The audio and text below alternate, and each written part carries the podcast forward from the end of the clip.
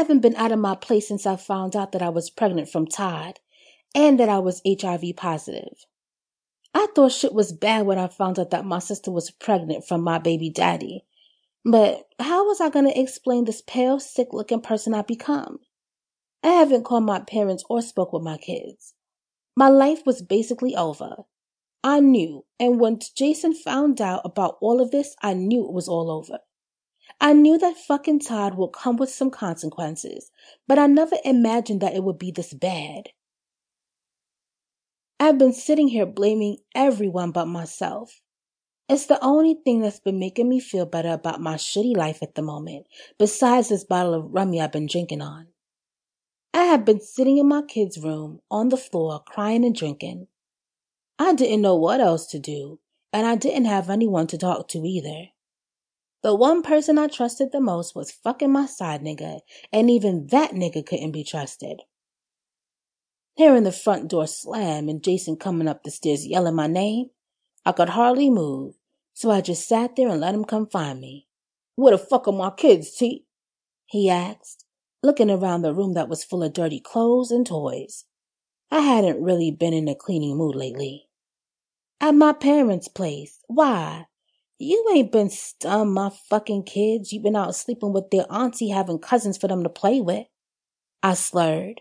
"Yeah, and you been fucking my boy and catching all kinds of shit, right? You shouldn't judge. You've been hoeing too," he said to me. "Fuck you, motherfucker, and just leave my shit," I yelled at him. "Nah, you got it. I just want my kids and I'll be out your head. Ain't no way in hell I'm gonna let you raise my kids in your condition, ma." He had the nerves to say to me, after all these years, how dare he be standing here judging me when he was in the wrong too? "You're not taking my kids, so you can forget it." "I'm really not interested in arguing with you. This shit is over. You'll never see my kids again.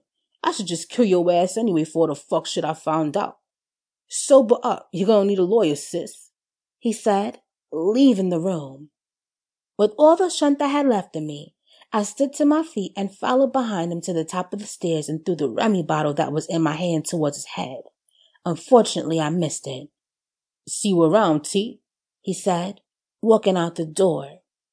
Dropping to my knees, I couldn't help but shed a few tears for myself. I was pitiful, a real fucking loser right now. I couldn't blame him for hating me and wanting to take the kids, but they were mine too. And I know I made a mistake, but so did he. Pulling myself together, I came up with the conclusion that if I was going to hurt, then so would he and my lovely sister and their bastard baby. I knew what he was doing, but I wasn't standing for it at all. Time to shut this down for good.